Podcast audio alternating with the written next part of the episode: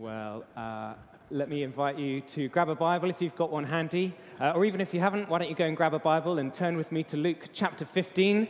And uh, if we've not met before, my name is Charlie. I'm one of the vicars here. And as we come to God's Word together, why don't we pray? Lord Jesus, we ask that as we hear from your word this morning, that your Holy Spirit would enable it to come alive and speak to each one of us. We pray in Jesus' name. Amen. Well, I think we'd all uh, say that last year, 2020, was pretty bleak, wasn't it? But there must have been moments of joy.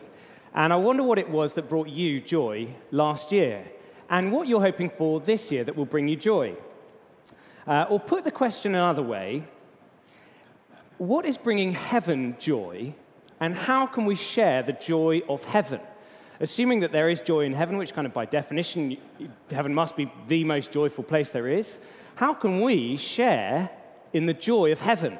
Uh, we're praying, as uh, Martin and Emily have just said, the Lord's Prayer, Thy kingdom come, 1102 each morning over these weeks. And in that prayer, we pray, Your kingdom come on earth as it is in heaven. Well, if there's joy in heaven, how can we have that joy on earth as it is in heaven? Well, in our uh, reading for this morning, in Luke chapter 15, Jesus tells us what causes joy in heaven and how we can share in it as well. So, would you uh, like to just look down at Luke chapter 15, verse 1, and I'm going to read the parable of the lost sheep. now, the tax collectors and sinners were all gathering round to hear Jesus. But the Pharisees and the teachers of the law muttered, This man welcomes sinners and eats with them. So then Jesus told them this parable Suppose one of you had a hundred sheep and loses one of them. Doesn't he leave the 99 in the open country and go after the lost sheep until he finds it? And when he finds it, he joyfully puts it on his shoulders and goes home. Then he calls his friends and neighbors together and says, Rejoice with me. I've found my lost sheep. I tell you, Jesus says, that in the same way there'll be more rejoicing in heaven over one sinner who repents than over 99 righteous people who do not need to repent. Now, we're spending these uh, next few weeks just working our way through this Luke chapter 15, a really famous chapter in which Jesus tells these amazing three uh, parables, three sort of short, punchy stories with a message the parable of the lost sheep, the lost coin, and the lost son. And we're looking at the lost sheep this morning, and we can see that the point of uh, Jesus' story, the theme of it, it's all about joy. Did you notice joy running all the way through the parable? Three times in verse 5, uh, the shepherd joyfully puts the sheep on his shoulders. Verse 6, he gathers his friends and neighbors together to share in his joy.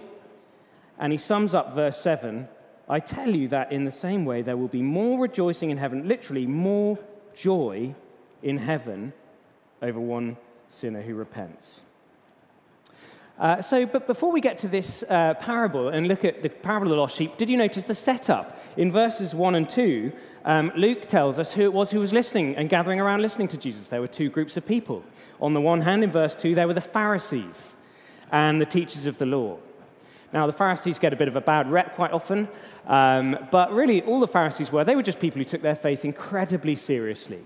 They were people who wanted to obey the Bible as much as they could in order to be able to do their hardest to please God, which, although, as we'll see, perhaps was a flawed ambition, it was certainly a noble ambition to want to be as zealous as they could for their faith. That was one group of people. The other group of people in verse 1 were the tax collectors. They've never been particularly popular in any society. And the sinners, which kind of is self explanatory. Fill in the blanks, use your imagination, what they got up to.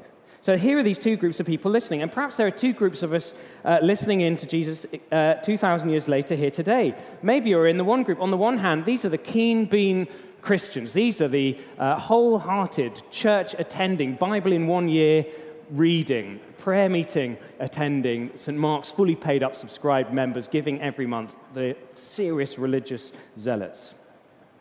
Or on the other hand, maybe you're in the category of those who the pubs weren't open last night, but if they were, maybe you were in there uh, getting up to all sorts of things that you wouldn't want your mum to find out about. Those were the two groups of people. And was there joy? Well, not for the religious people. There was no joy. Did you notice in verse 2 who didn't have joy? It was the Pharisees and the teachers of the law. They were muttering. What are these sinners doing here, listening to Jesus?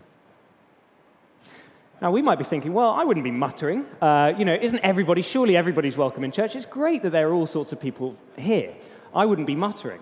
Well, what about if we swap the sin? You know, imagine that this wasn't St. Mark's Battersea Rise, but imagine we were at St. Mark's, uh, Washington, D.C. And imagine that if our amazing Martin and Emily, the multi talented Martin and Emily, um, decided to take themselves off down to the Trump protest. And imagine they just were mingling around at the rally and actually just sort of getting talking to people and making friends. And as the protesters who've been storming the Senate, you know, kind of came out of the building, maybe they just sort of got chatting and actually invited them back to the vicarage for afternoon tea. And they wouldn't be allowed to because it would be against social distancing. But just imagine. And imagine you were just going around to drop off your Christmas card or something, a bit late for that. But imagine you were just popping around to the vicarage, no answer at the door, knock, knock, knock, and you can tell there's a bit of a party going on the side. You poke your head in the window, and there is a packed sitting room full of Trump protesters, and Martin and Emily are there giving them afternoon tea, and they're all in their silly little red baseball caps saying, Make, Make America Great Again. Can you imagine?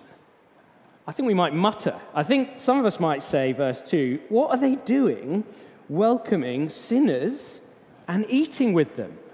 And imagine if you were helping out on the next Alpha course was kicking off, and there in your group is Nigel Farage. I mean, that's the kind of context. What is he doing here? How dare he?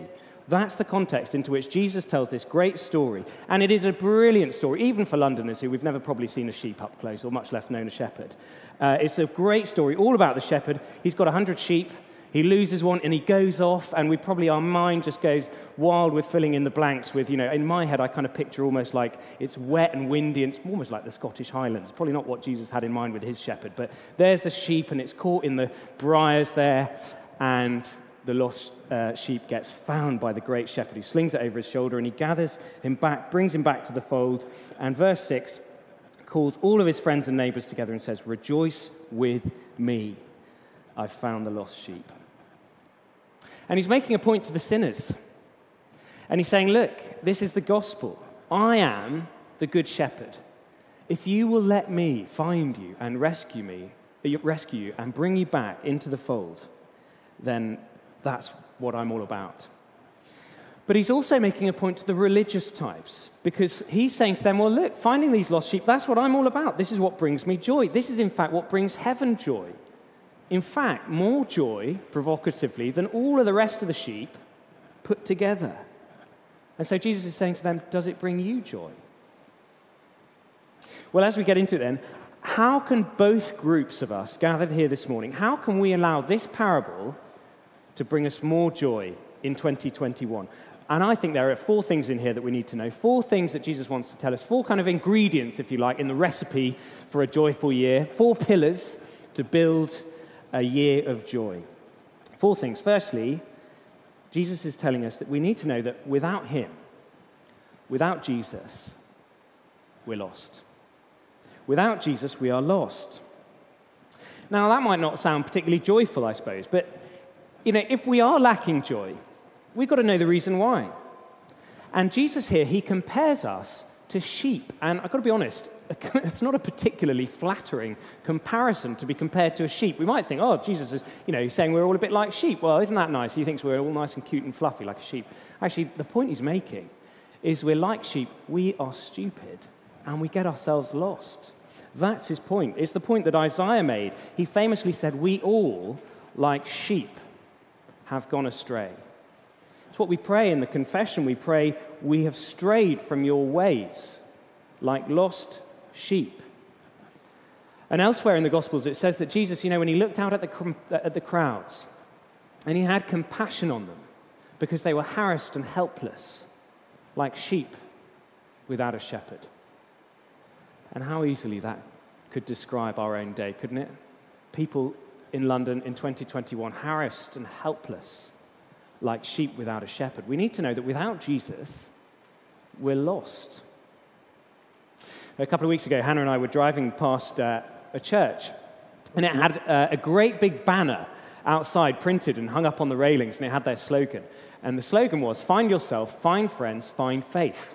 I thought that was you know, nice and snappy. But I was reflecting on it afterwards, and later on I thought, I'm not actually sure whether that's, whether that's the right way round. I don't mean to be mean about other churches, but find yourself. I'm not actually sure really whether that is the message of Christianity. I think what Jesus, the point he's making here, is Christianity is not self help. We can't find ourselves. We're lost without Jesus. We need the shepherd. And maybe that's you this morning. And maybe it's actually a release to acknowledge and admit to ourselves, actually, you know what, I am a bit lost. And maybe it's even been our New Year's resolution. Maybe this year I'm going to find God. You know, that's going to be our 2021 New Year's resolution find God. Well, the, the thing is that God isn't the one who's lost and in need of finding.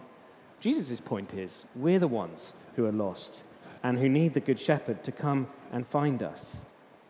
But that leads us on to the second thing we need to know. Firstly, without Jesus, we're lost. But secondly, to him, we are individually precious.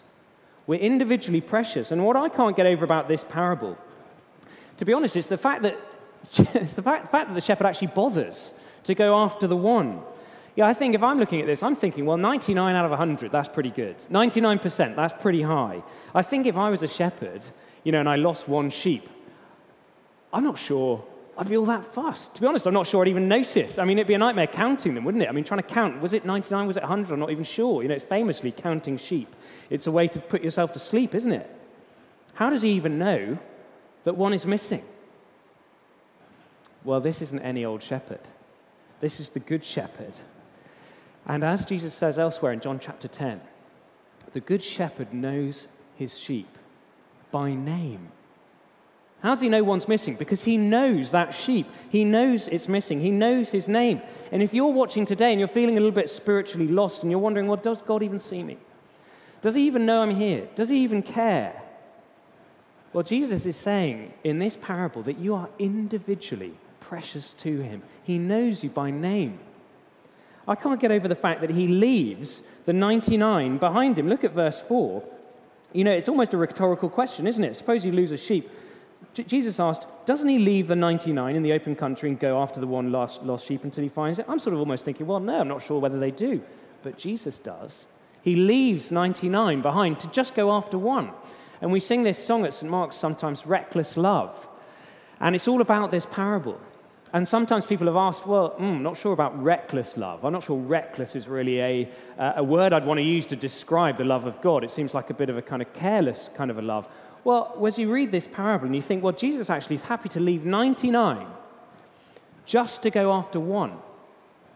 That's pretty reckless. That's pretty extraordinary. It's extravagant, isn't it? And he wouldn't do that unless he was so precious to him. He goes off to find the lost sheep, and you can just, your mind is just filling in the blanks, isn't it? Imagining he's climbing up hills, he's going down, but he's checking under the bush, he's looking everywhere for ages until relentlessly he pursues this sheep and he finds it. And when he finds the lost sheep, he doesn't sort of fold his arms and lecture us. He doesn't sort of say, oh, well, there you are, got yourself lost again. No. He doesn't get his stick out and beat us home. He doesn't get a rope out and stick it around our neck and drag us off home. No, verse 5, when he finds it, he joyfully puts it on his shoulders and carries it home. What an incredible picture of divine love. We're individually precious. Thirdly, we need to know, third pillar, we need to know the joy of repentance. The joy of repentance. And, you know, when Jesus tells this parable, actually, we don't need to guess really at his interpretation. And we don't have to sort of wonder, what is he talking about? He tells us what he means. He's talking about repentance. Look at verse 7. He says, I tell you that in the same way as the story I've just told about the sheep, in the same way, there will be more rejoicing in heaven over what? One sinner who repents than over 99, just like the sheep back in the, in the fold, the 99 don't need to repent. Well, the one sinner repenting. So when Jesus says, in other words, one lost sheep being found equals one sinner repenting. You know, repentance is massive. Repentance is how we become a Christian. And repentance is what we need to do to keep going as a Christian. We're all sheep. We're all going to tempted to get lost again and again every day. We constantly need to repent. And repentance is saying, well, I'm not going to go my way. I'm going to go Jesus' way. It's a total turning around. It's a total all in of following Jesus and denying ourselves and going all after him. And the tax collectors and the sinners in verse 1 who are gathered around listening to Jesus, they're under no illusions about what repentance and discipleship involves. He's just told them, if you've got a Bible open, you can see the previous section at the end of chapter 14 is all about the cost of being a disciple. I mean, he's just said in 14, verse 27, whoever does not carry their cross and follow me. In other words, anybody who is not willing to actually go all in can't be my disciple. Jesus, he demands repentance. It's all or nothing. We can't slot our Christianity into our diary alongside our gym membership or our HelloFresh subscription or something. It's not a lifestyle choice. Repentance means a complete turning around to follow Jesus. But when sinners repent, that's when there's joy. That's when there's joy for Jesus. That's when there's joy in heaven. You're in our office. Sarah Spreckley's got this little bell on her desk, and anytime uh, anything really good news comes in, maybe an email comes in to tell us about some answer to prayer or some good news or something like that, Sarah Spreckley just says, Stop everybody, and she rings the little bell, and we have a little celebration. In fact, the bell says Prosecco on it. I've never actually seen Prosecco appear when uh, the bell's been rung, but we all have, whenever something good happens like that, we ring the bell, and there's a little celebration. Well, imagine the celebration going off in heaven when Jesus says there's more rejoicing in heaven over one sinner who repents. That's a huge part. There's bells going off, there's fireworks, there's corks popping. The joy of repentance. But fourthly and finally, and most challenging of all, the fourth pillar in, in this for foundations for a joyful year next year, Jesus wants us to hear the call to participation, the challenging call to participation. It's an incredibly challenging passage because there's challenge everywhere in here. I mean, Jesus, he's challenging us. Anybody who thinks we've got it all sorted, there's a challenge in here. Actually, maybe we're a little bit lost, if we'll be real and honest. You know, I can't help but help think that Jesus has kind of got his tongue in his cheek as he lands up the section, verse 7. He says, uh, you know, there'll be more rejoicing in heaven over one sinner who repents than over 99 righteous people who don't need to repent. Well, who's that? I think Jesus might be saying to some of those religious keen beans, actually, do you not need to repent? Maybe there is, if you're honest, a little bit of repentance that needs to happen in your own life. Well, it's challenging because Jesus is encouraging us to join in. He's encouraging us to get our hands dirty and muck in ourselves. You know, actually, being a shepherd in Jesus' day is not a particularly glamorous job. Uh, it was dirty, it was smelly, it was low paid. When Jesus actually said, I'm the good shepherd, it's almost like he was saying, you know, I'm the good bin man. And actually, it was a lowly thing, which kind of makes sense when you consider that this was a savior who was born in a barn and rode a donkey and washed people's feet. This was humble, the good shepherd. So Jesus is being incredibly provocative in verse 4. Look at verse 4. He doesn't say, when he kicks off the parable, he doesn't say, Imagine there's a shepherd with a hundred sheep and he loses one of them. He doesn't say that. He says, verse 4, suppose one of you has a hundred sheep and loses one. Suppose you. He doesn't say, imagine a shepherd goes off to find the lost sheep. He says, suppose you went off to go and find the lost sheep. He's being deliberately provocative. All these pristine, clean Pharisees in their religious clothes. He's saying, well, maybe you ought to get yourself a little bit mucky, get your hands dirty, and get involved in the search for the lost sheep. And I wonder whether there's a challenge to us this morning in that whether we are willing to get our hands dirty and go out and find the lost sheep ourselves. You know, a couple at St. Mark's, uh, uh, some, some people work at CBRE, and uh, they've got a workplace alpha. It's kicking off tomorrow night, 6 o'clock, and they've invited all their colleagues. They've got 19 guests coming along. And they're just saying, come and ask the big questions, come and join Alpha. What an amazing thing. And I wonder whether that's a challenge to some of us. Maybe we could start a workplace Alpha. It's not very difficult. It's maybe a little bit embarrassing. Say, would you like to come along and hear about the message of Jesus? Put on the videos, have a conversation. But who knows what might happen? Maybe lost sheep would get found. But ultimately, this is challenging because Jesus says to these muttering Pharisees, He says to them, This is where I get my joy. And in brackets, in other words, where do you get yours? This is what brings me joy. This is what there's more rejoicing in heaven over lost sheep being found, over sinners repenting, than all the other sheep put together. And I wonder whether we, verse 6, when he says to us, Rejoice with me, are we rejoicing with Jesus? Is our joy coming from lost sheep being found? Is our joy from sinners coming to repentance? Or are we getting more joy somewhere else. You know, I started by saying, well, 2020 has been a bleak year, but there have been moments of joy. And for me, when I think of moments of joy, well, 2020 was a year in which I became a father. And little Fred, Hannah gave birth to the most beautiful bundle of joy I've ever seen. And so I think of a moment of joy, four o'clock in the morning in the Chelsea and Westminster Hospital, sitting on a hospital bed, holding newborn Frederick James Thompson in my arms and texting everybody, WhatsApping pictures of him to everybody I could remotely think of who would be interested in listening at four o'clock in the morning that Fred's been born. We've got a new baby boy. What a moment of joy. But it was also a year in which my best mate became a Christian. And my mate Sam, we've known each other, we've been best mates since we were probably about 14 or 15. He was my best man at our wedding a few years ago. And for all of that time, I've been praying for him, others have been praying for him. He probably, well, he would. He described himself all through those years as being a bit of a lost sheep. But 2020 was a year in which he decided, well, he, he went and did an Alpha course, and my brother in law actually invited him along and he said, well, why don't you come and do Alpha? And I think he only went really to shut him up. He'd been pestering him, and he thought, well, I'll go and do this Alpha, maybe that'll appease him. Wasn't expecting anything. But you know what he discovered there? He encountered the Good Shepherd, and he gave his life to Jesus. And he allowed the shepherd to sling him over his shoulders and carry him home.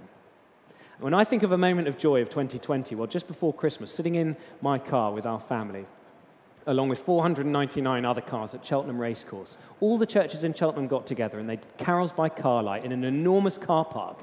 So they had 500 cars at 5 o'clock, 500 cars at 7 o'clock, watching an enormous TV screen, and there's, on the side of a lorry was the stage, and you tune your car radio in to listen to a carol service.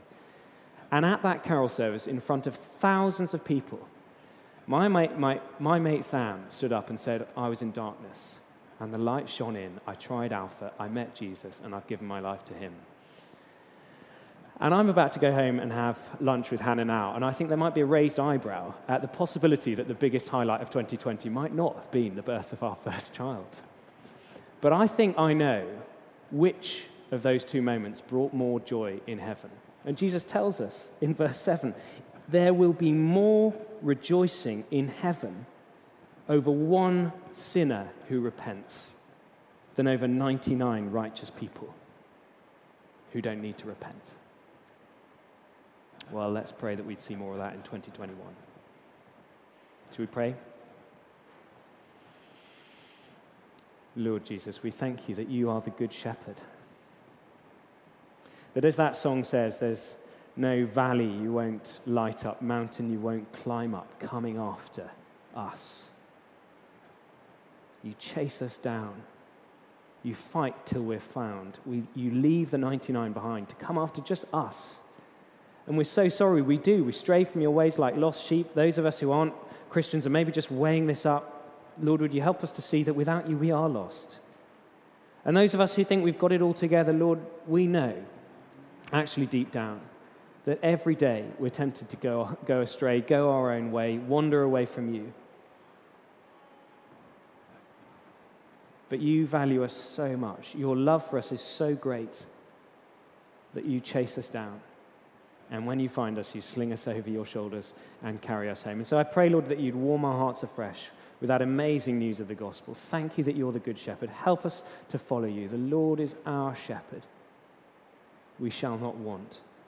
You make us lie down in green pastures. You lead us beside still waters. You restore our soul.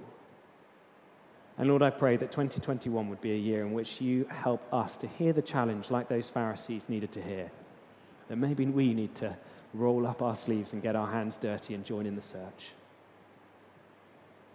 Help us to hear that challenge so that there would be more rejoicing in heaven and on earth in 2021. For the glory of your name we pray. Amen.